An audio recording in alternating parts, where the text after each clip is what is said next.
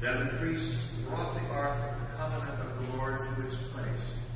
in the inner sanctuary of the house, in the most holy place, underneath the wings of the cherubim. And when the priests came out of the holy place, a cloud